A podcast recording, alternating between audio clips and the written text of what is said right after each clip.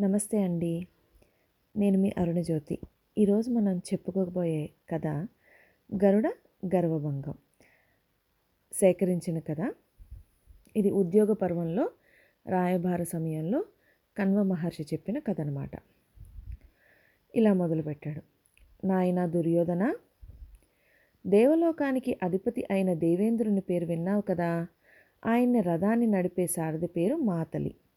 ఇంద్రుని మనస్సు గ్రహించి రథం నడిపించే మాతలికి ముల్లోకాలలోనూ సాటిరాగల సారథులు ఎవరూ లేరన్నమాట.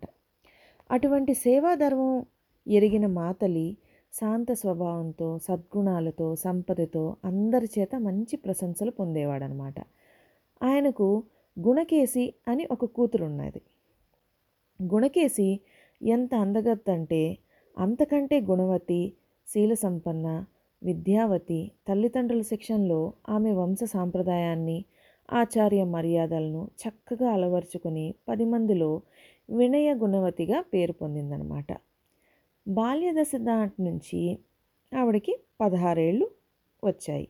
అంటే వివాహ సమయం అయింది కదా. సో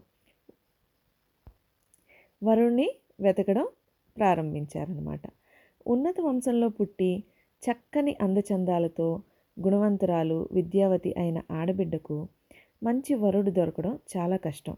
ఎందుకంటే విద్య ఉంటే వినయం ఉండదు విద్యా వినయాలుంటే రూపం ఉండదు ఈ మూడు ఉంటే సంపద ఉండదు. విద్య వినయం గుణం రూపం ఉన్న వరుడు దొరుకుతాడేమో అని మాతలు దేవలోకం అంతా తిరిగాడు. భూలోకం కూడా గాలించాడు ప్రయోజనం లేకపోయింది. అయినా ప్రయత్నం విరమించుకోకుండా తిరుగుతూనే ఉన్నాడు. ఒకనాడు నారదముని కనిపించి మాతల బాధ విని ఆయన కూడా తోడుగా బయలుదేరాడనమాట. వాళ్ళిద్దరూ కలిసి పాతాళ లోకంలో వరుడు కోసం చేరారనమాట.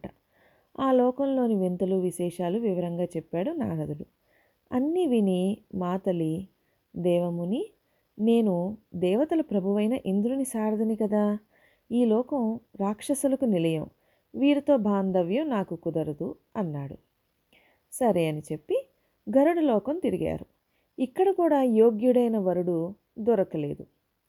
వెంటనే రసాతలానికి వెళ్ళారు.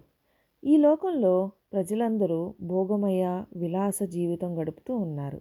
అది మాతలకి రుచించలేదన్నమాట. అప్పుడు నాగలోకానికి చేరారు. ఆ లోకంలో రాజధాని భోగవతి. ఆ రాజధాని నగరంలో మొత్తం అన్వేషిస్తూ తిరిగారనమాట నాగవంశ ప్రముఖులందరి గుణగణాలు నారదుడు ఒక్కొక్కటిగా వివరిస్తూ వచ్చాడనమాట. వింటూ వింటూ మాతలి కన్నులు ఒక నవ సుందరాంగుని మీద పడ్డాయి. అది గ్రహించిన నారదుడు మాతలి నాగలోకంలో ఐరావత వంశం ప్రఖ్యాతమైనది. అందులో పెద్ద ఆర్యకుడు. ఆయన కుమారుడు చికురుడు. నువ్వు చూసే యువకుడు సుముకుడు ఈ సుందర గుణ సంపన్నుడైన సుముకుడు చికురుని ప్రియపుత్రుడు అని చెప్పాడనమాట. తర్వాత కులపెద్ద అయిన ఆర్యకునితో నాయన ఈయన ఇంద్రరథ సారథి మాతలి.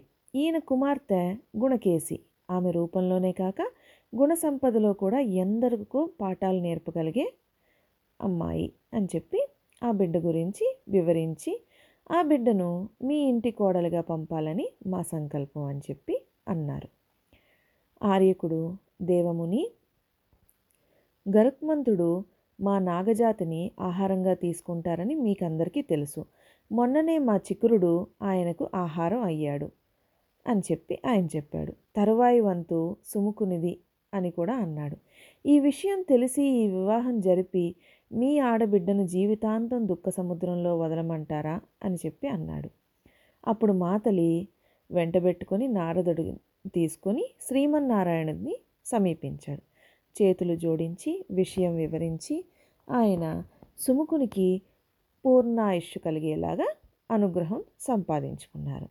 తిరిగి వచ్చి మాతలి తన బిడ్డను నాగలోకంలోకి వచ్చి సుముఖునితో వివాహం జరిపించాడు. వాళ్ళిద్దరూ చాలా అనురాగంతో ఆనందమయ దాంపత్యం సాగిస్తున్నారు. ఈ వార్త గరుక్మంతుని చెవిన పడింది. తీవ్ర కోపంతో నాగలోకం వచ్చారాయన చతుర్దశ భువనాలకు అధిపతి అయిన మహావిష్ణువు భారాన్ని నేను తప్ప ఇతరులు భరించలేడని మీకు తెలియదా? అంతటి శక్తి కల నన్ను మీరు అవమానించారు. నా మాట వివా వినకుండా ఈ వివాహం జరిపించేశారు అని చెప్పి చాలా అహంకారంతో గర్వంతో తన శక్తి ప్రదర్శనకు ఉపక్రమించాడనమాట అలా ఉపక్రమించబోతుండగా అది గ్రహించిన మహావిష్ణువు అక్కడికి వచ్చి చక్కగా చిన్న చిరునవ్వు నవ్వు మందహాసంతో. నాయన నా భారం అంతా మోయగల శక్తిమంతుడు కదా. ఏది? నా చెయ్యి ఒకటి నీ మీద వీపు మీద ఉంచుతాను. చూడు అని గరుక్మంతుని మీద తన చెయ్యి ఉంచాడనమాట అంతే. ఇంతకాలంగా శ్రీమన్నారాయణ్ణి వాహనంగా ఉన్న గరుక్మంతుడికి ఆ చెయ్యి బరువుకి కళ్ళు తిరిగాయి. కాళ్ళు పట్టుదప్పాయి. రెక్కలు గజగజలాడాయి. నోరు ఎండిపోయి నాలుక పిడిచిగట్టిపోయింది అప్పుడు మహావిష్ణువు తన చేతితో వెన్నుదువ్వి నాయన గర్వం అహంకారం ఎప్పుడూ ఉండకూడనివి.